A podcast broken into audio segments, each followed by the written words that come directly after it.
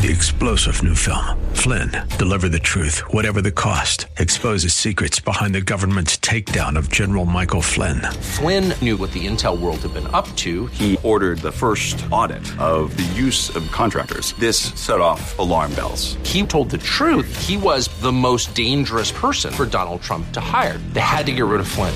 Flynn, deliver the truth, whatever the cost. Available now. Watch it today. Go to salemnow.com. Salemnow.com. And just as Israel followed that pillar of fire in the wilderness, so Jesus called men to follow him. He said, The one who follows him will not walk in darkness, but will have the light of life. Now, oftentimes we as Christians, we talk about following Jesus. But what does that mean? Well, it means different things to different people, but should it? We're going to hear an answer to that question and a lot more on today's edition of Study Verse by Verse as Pastor Leighton Sheely digs a little deeper into the book of John. He's still in the eighth chapter. I'm Mike Trout. This is an outreach ministry of Church of the Highlands in San Bruno on the web at highlands.us. And the ministry itself, if you'd like to get caught up on some of the previous studies in the book of John, is studyversebyverse.com. Jesus Christ is indeed the light of the world. Now, one would think that sinners lost in the darkness would come to the light. They would want to come to the light, and yet, for some strange reason, people love the very darkness that ensnares them. Jesus said in John chapter 3 This is the judgment that light has come into the world, and men love the darkness rather than the light, for their deeds were evil.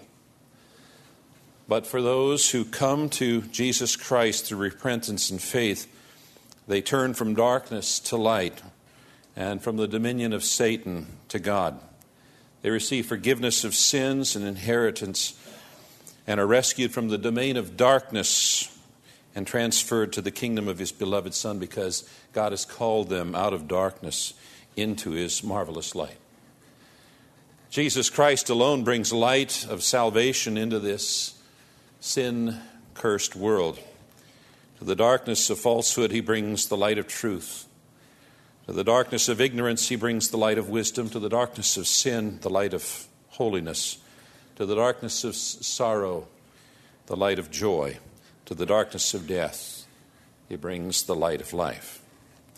The passage that we're going to study today is an example of the author's interest in the light we have seen in the prologue, the first 18 verses, that the author introduces what he's going to expound upon in the chapters that follow, that he gives us several themes that we, we're going to find as we study through this gospel. And one of those is the theme of light.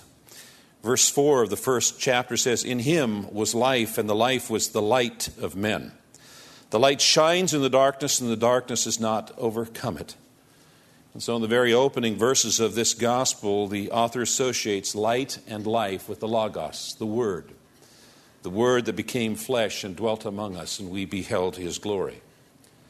Here in chapter 8, verse 12, Jesus said, I am the light of the world. Whoever follows me will not walk in darkness, but will have the light of life.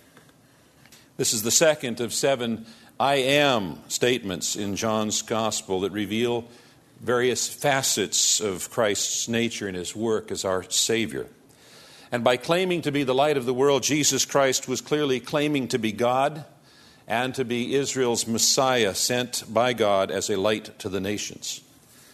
The word light was especially associated in Jewish thought and language with God. The psalmist wrote in chapter 27 The Lord is my light and my salvation. Isaiah wrote, The Lord will be your everlasting light. Job wrote, By his light I walk through darkness. And Micah wrote, When I sit in darkness, the Lord will be a light to me. The rabbis declared that the name of Messiah would be light. And Jesus said, I am the light of the world. Now, the passage begins with the word again. And we find that there is this close connection between this chapter and the previous chapters. In the previous chapter, we were told that Jesus came to the Festival of Tabernacles. or all, otherwise known as the Festival of Shelters, and otherwise known as the Feast of Lights. It had several different titles. And in the Feast of Lights, Jesus stands up and says, I am the light of the world. There's another theme that we find running through chapters 6, 7, and 8, and that is that there are several references to experiences that the people of God had in the wilderness journeys. You remember when we studied Jesus' message in chapter 7, he said, Come, all who are thirsty, come to me.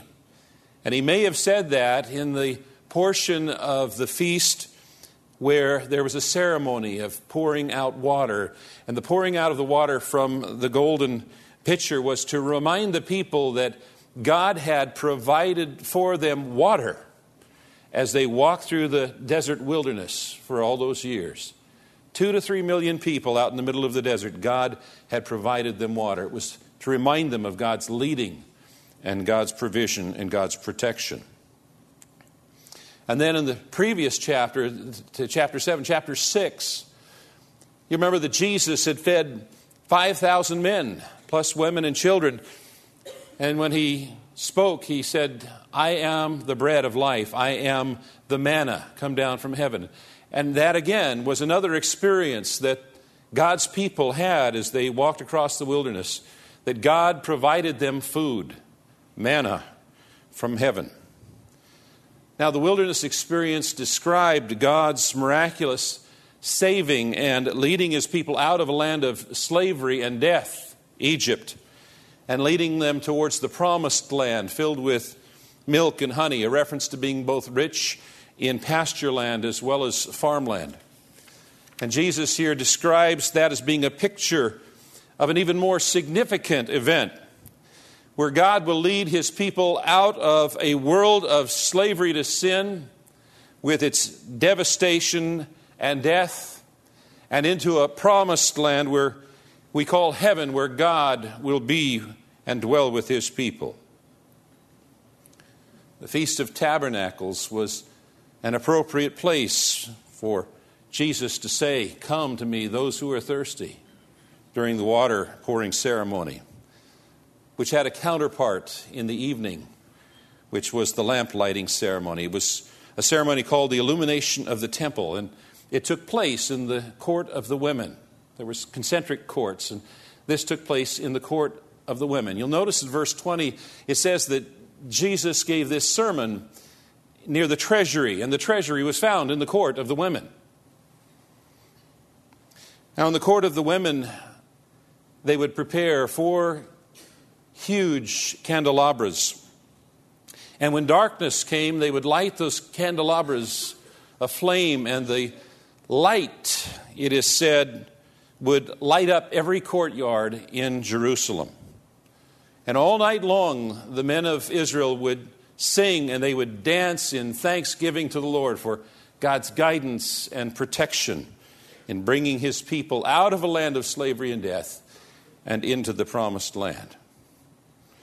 You remember how, as the people crossed the wilderness, during the day, God would lead them and protect them by providing a cloud. And the cloud would protect the people from the scorching midday desert sun. And then at night, the cloud would be replaced by a pillar of fire. And the pillar of fire would keep the people warm against the chill of the desert night and it would protect the people from wild animals. Wild animals don't like fire. And it would protect the people from a surprise attack by their enemies.